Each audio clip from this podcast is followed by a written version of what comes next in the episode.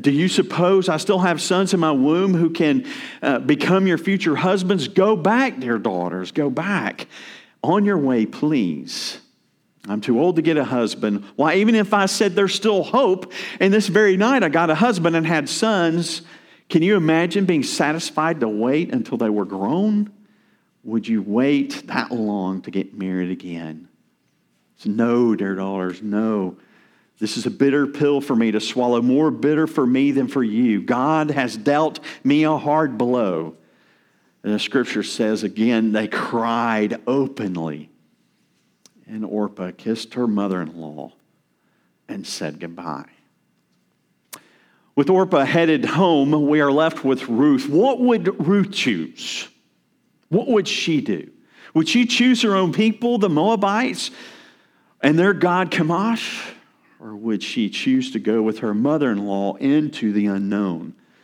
Let's pick up this morning in the story and see where it leads us as we read Ruth chapter one, fourteen through eighteen. Hear the word of the Lord. At the very end of verse fourteen, catch the words, and Ruth clung to her. And she, Naomi, said, see, your sister-in-law has gone back to her people and to her gods. Return after your sister-in-law. But Ruth said, no, do not urge me to leave you or return from following you, for where you go, I will go. Where you lodge, I will lodge. Your people shall be my people, and your God, my God. Where you die, I die, and there I will be buried. May the Lord do to me, and more also, if anything but death departs me from you. And when Naomi saw that she was determined to go with her, she said no more. Grass withers, the flower fades, but the word of our God shall stand forever. Let us pray. Father, thank you so much for your word to us. May it be an encouragement, an encouragement to reflect and to consider the love that we see here in this passage and the love that you have for us. We thank you. In Jesus' name, amen. You know, sometimes we see a glimpse, don't we? A, a, a glimpse of holy love that is just amazing. And, and that's what we see here in this passage, a, a, gl- a glimpse of, of love and grace, of loyal love. And, and that loyal love here is, is at the center of the whole passage of our text today. And so what we're going to do is we're going to unfold it, we're going to try to understand it, and then we're going to embrace it as God's children for our good. So the first thing we're going to see is loyal love unfolded in commitment. We'll see Ruth's commitment. The second thing we're going to see is loyal love unfolded in confession. We'll hear a strong confession from Ruth. And also we'll see loyal love unfolded in great cost. We'll consider for a moment the cost that Ruth pays as she follows her mother-in-law and the Lord. So first of all, look at a loyal love unfolded in commitment. After Naomi begs, again, for her daughters-in-law to return to her people and her gods, Ruth utters some of the most amazing words in all Scripture. Uh, sometimes these words are even used in a marriage ceremony. And as we unfold it, you see why. She begins with this, do not urge me to leave you or to return from following you. Naomi's speeches as she gave them, as we just went through them again as a review, they came out of nowhere, and in each sequence they increased in intensity. She, she really was pressing her daughters to go home.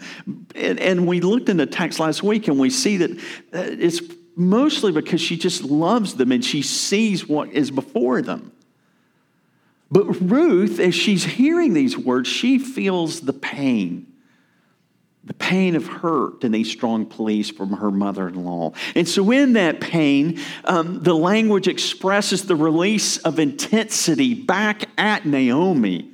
Very strongly she comes back in the Hebrew text. And it's like she's saying, stop pressuring me. Stop it.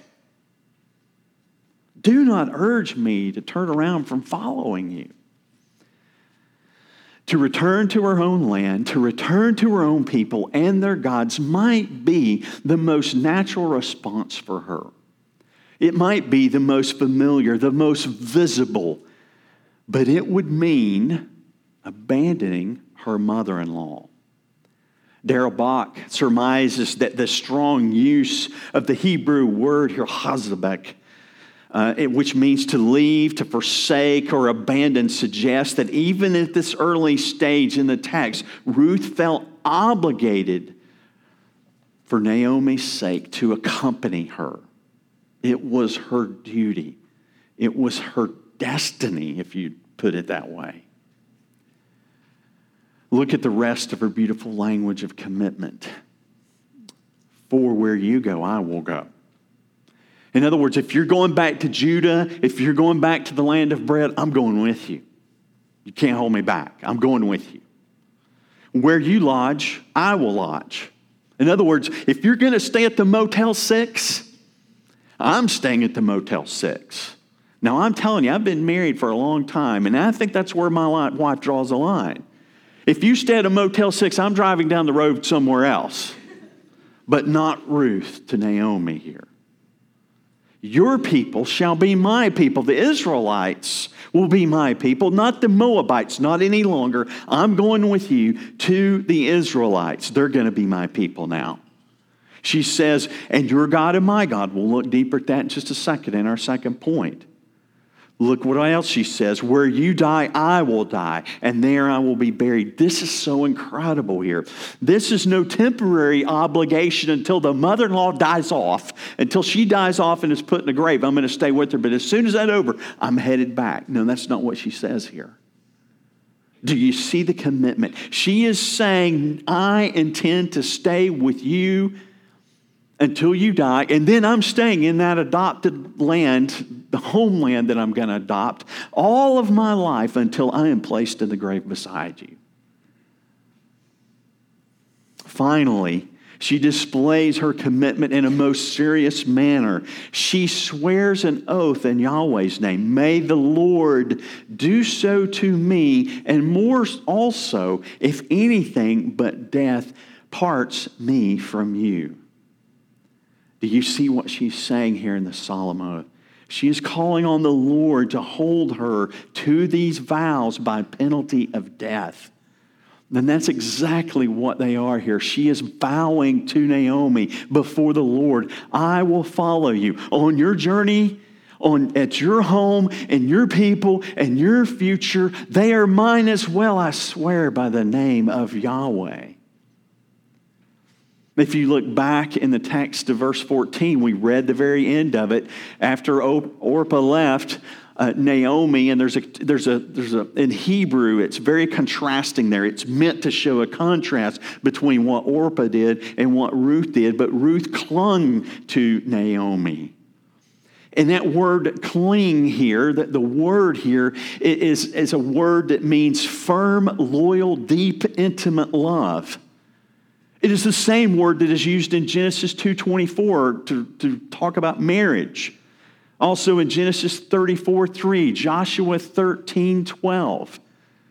When a husband leaves his family and clings to his wife, when a wife leaves her family and clings to her husband, it's the same word here. It required leaving membership in one group, group to, to, to join another. And so Ruth displays here this deep, very intimate commitment that flows from her loyal love to Naomi.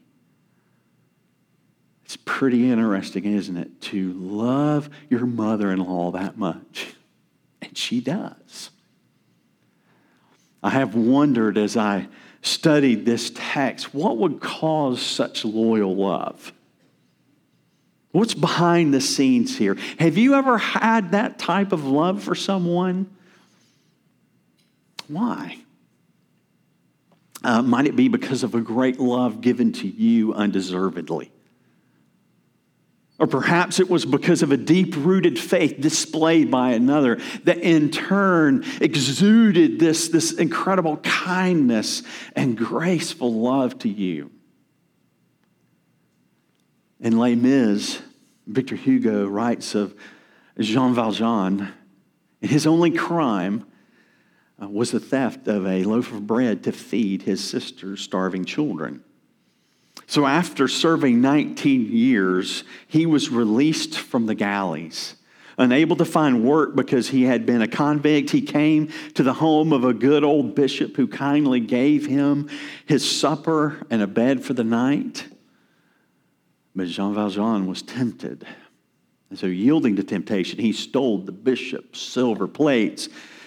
And he slipped out and soon was caught by the police. He was brought back to the home, and the kind bishop looked at the police and looked at him and said, "Why, I gave those to him. And Jean, you forgot to take the candlesticks." And he handed him the candlesticks. If you know the story, Jean Valjean was so astonished at such kindness that this brought about his salvation. A little deed of kindness can turn a sinner to the Savior. Does your life reflect the Savior's great love? Does it reflect His great love for other sinners? How might your faith and love for God have an impact upon others as you live it out? Whatever the case may be behind the scenes in this story, one thing is for sure, Ruth's commitment to Naomi went further and and further, even in confession to Naomi's God. Ah, let's look at our second point, loyal love unfolded in confession. At the heart of her declaration was a commitment to Naomi's God. It's it's very clear here. There must be no misunderstanding. Uh, the, the words were not a mere commitment to Naomi. They were a commitment to Yahweh. Look at the end of verse sixteen again. What does it say there? "Your people shall be my people, and your God my God." Your people shall be my people, and your God my God. What does that make you think of? This is the central phrase, and it's not by accident. There's a central phrase here in this text that is the focal point of it. And these beautiful words in Ruth sixteen through seventeen, the central phrase here, brings something to mind. Doctor Ferguson sizes it up for us. This is what he says.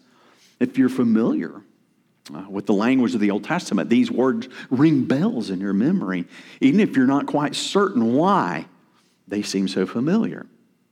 Where have you heard or read them before? When God made His covenant with His people, He said, "I will be your God, and you shall be my people." We see this in Leviticus twenty-six twelve, Genesis seventeen seven through eight, Exodus six seven. Those are the words with which God committed Himself to saving these people. What Ruth is saying in response to Naomi then is this: this God who made His covenant with Abraham, who brought His people out of the land of Egypt in the Exodus, who has promised to provide with us a great salvation and grace. And Naomi said, she's saying this to Naomi, "Naomi, this God that I have heard about, that I have seen in you, is the God that I follow. Your God will be my God." What's the most interesting thing here in the passage, and I hope you've caught it as we've read it, is the fact that Naomi is exceedingly bitter in her thoughts right now. In this whole, in this whole part of the text, she's very bitter in her thoughts. We'll see more about that next week because the hand of the Lord has gone out against her. And it's interesting because the Lord is obviously using the faith of Ruth to challenge Naomi. So Ruth here is now being the challenger to the one who, who, who maybe has received faith by watching the life of Naomi. Um, and her Ruth is showing her kindness and loyal love despite even her bitter faith. It's interesting because, as they say, the Lord always uses crooked sticks to draw straight lines. And He does. So as we have seen the choice of Orpah last week and of Ruth today, we marvel. We marvel because there's a glorious mystery here in all of it. God in his grace uses this wayward family, uh, particularly Naomi, to bring one from Moab into covenant relationship with him. Was it the discussions during their Sabbath rest? Was it the kindness of Naomi as compared to the other women in Moab?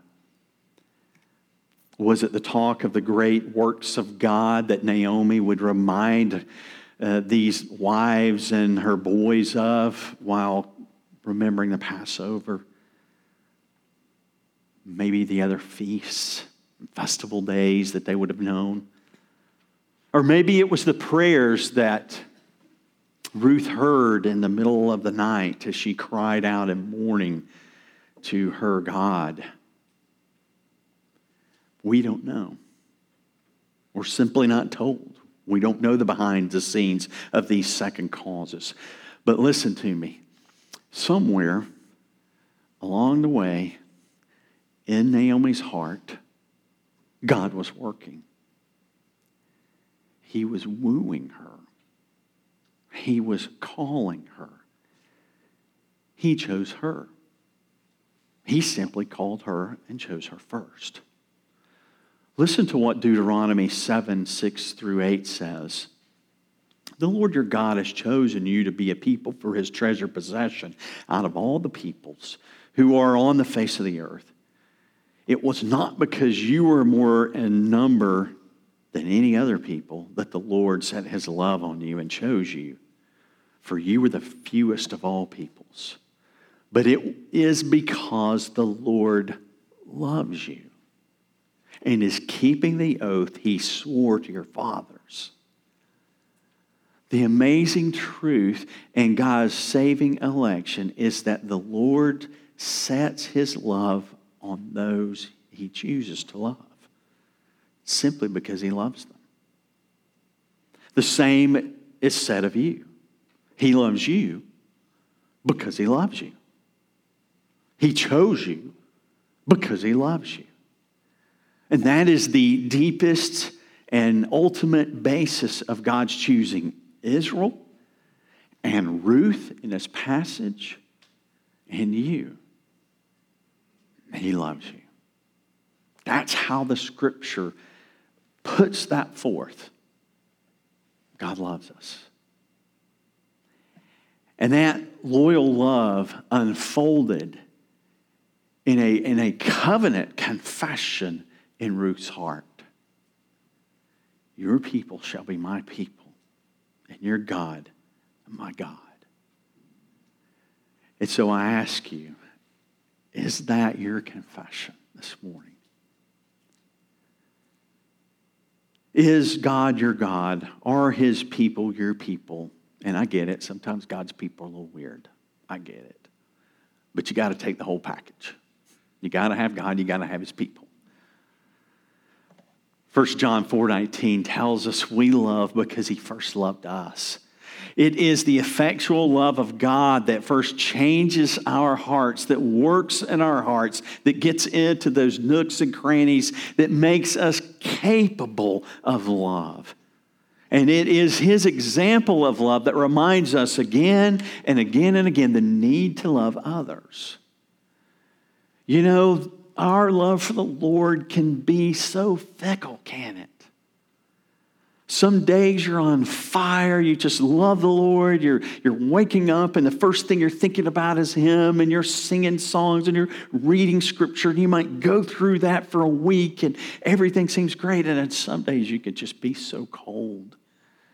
I don't want to get up and read scripture. I don't want to think about God today. I, I, I, I just don't. Some days you're thankful. Some days you grumble. But here's the thing. Here's the thing. God's love for you is steadfast.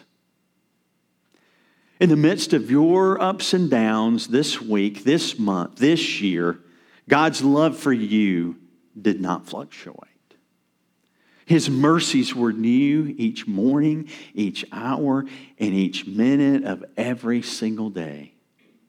He is faithful.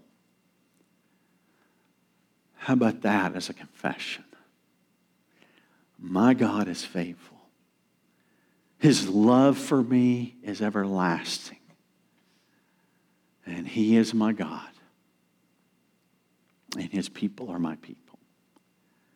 Let that be your confession. Even when you're cold, even when you want to be grumpy, let that be your confession because of His great love for you.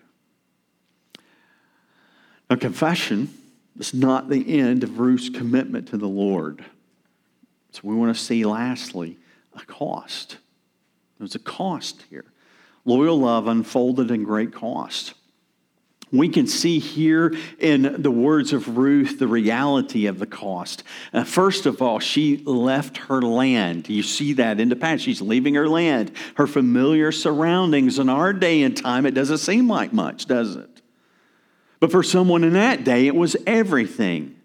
It was everything to leave her land. It, it was where she was connected. It, it was a, you know, when you read, especially in America, it's so different. But when you read about the early, uh, even European settlers and, and the lands in England and Scotland and Ireland and wherever else, um, the land is such a big deal. So she she left those familiar surroundings. I was talking to a family not too long ago who um, um, moved across the, the, the country and, and um, began a job in another part, and they had never done that before. And it was so difficult for them just to leave the surroundings that they had and the, and the, and the, and that whole situation. I also read a story recently. It's amazing, all these things. I read a story recently of a lady who lived in this in this uh, country in, in Scotland where a guy was pastoring, and he talked about doing her, her funeral. She was ninety-eight years old. This is a little town in Scotland, and she had never, ever, ever been out of that town. It seems incredible to us, doesn't it? But not for some. Not for some. She left her land. The second thing that Ruth left was her people.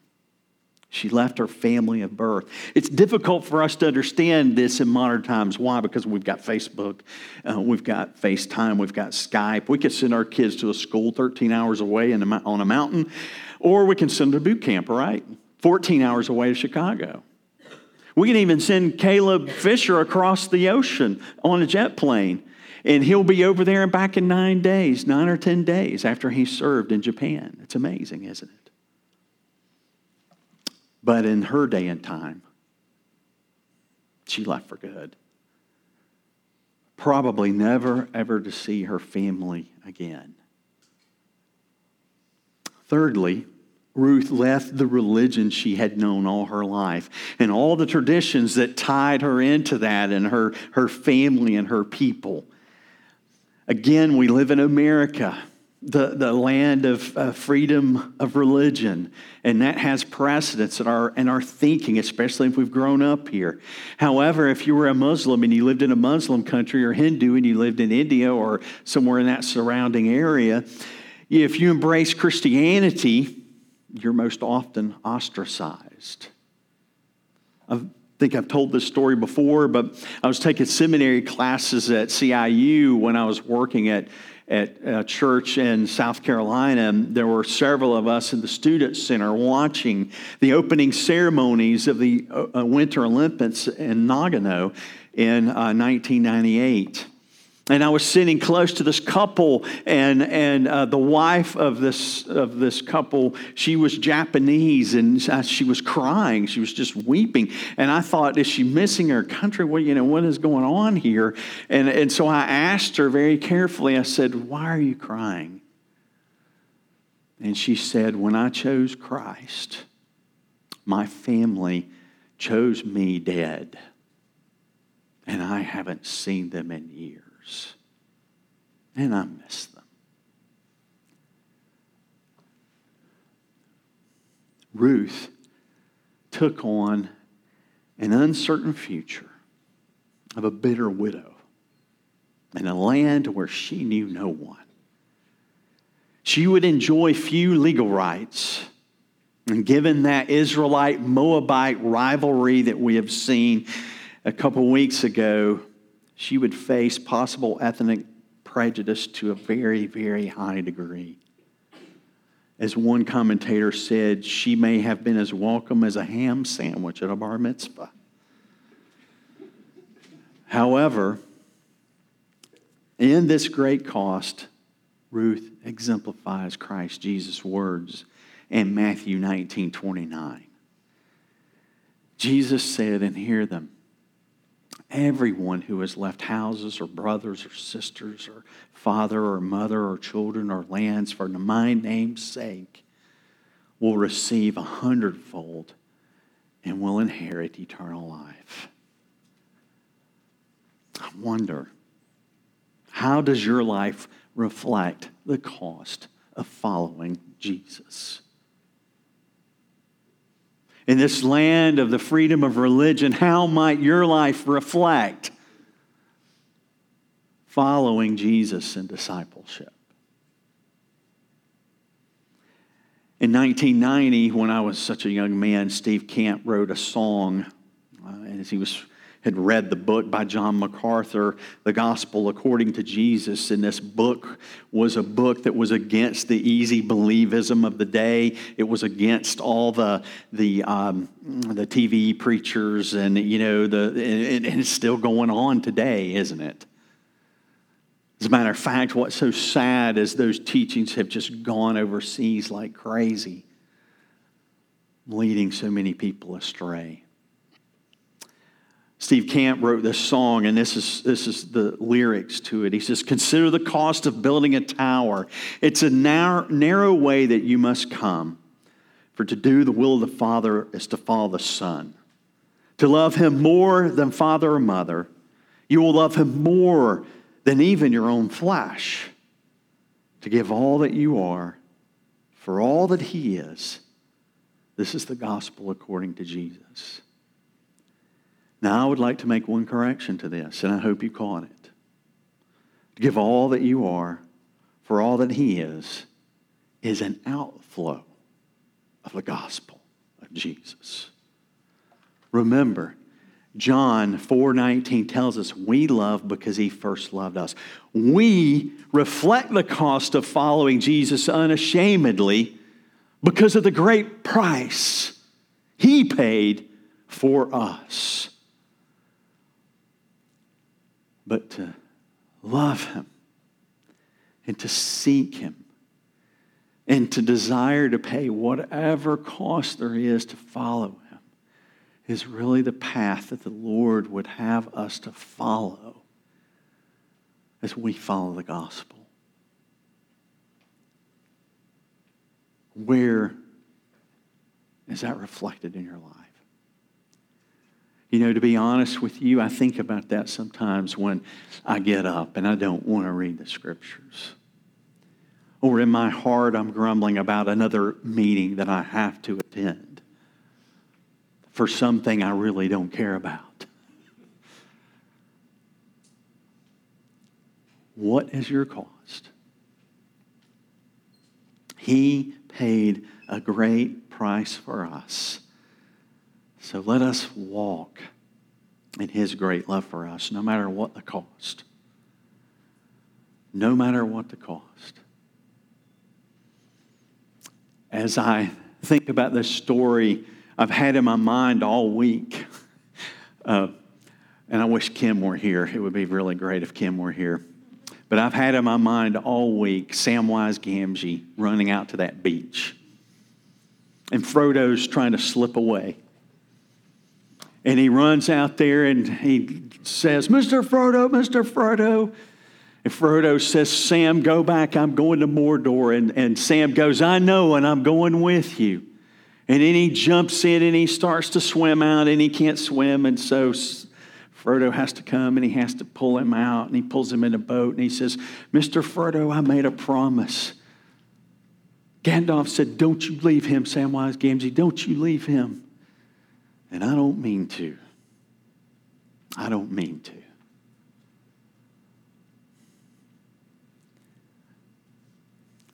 Ruth had that commitment to Naomi. And the Lord Jesus has that commitment to you.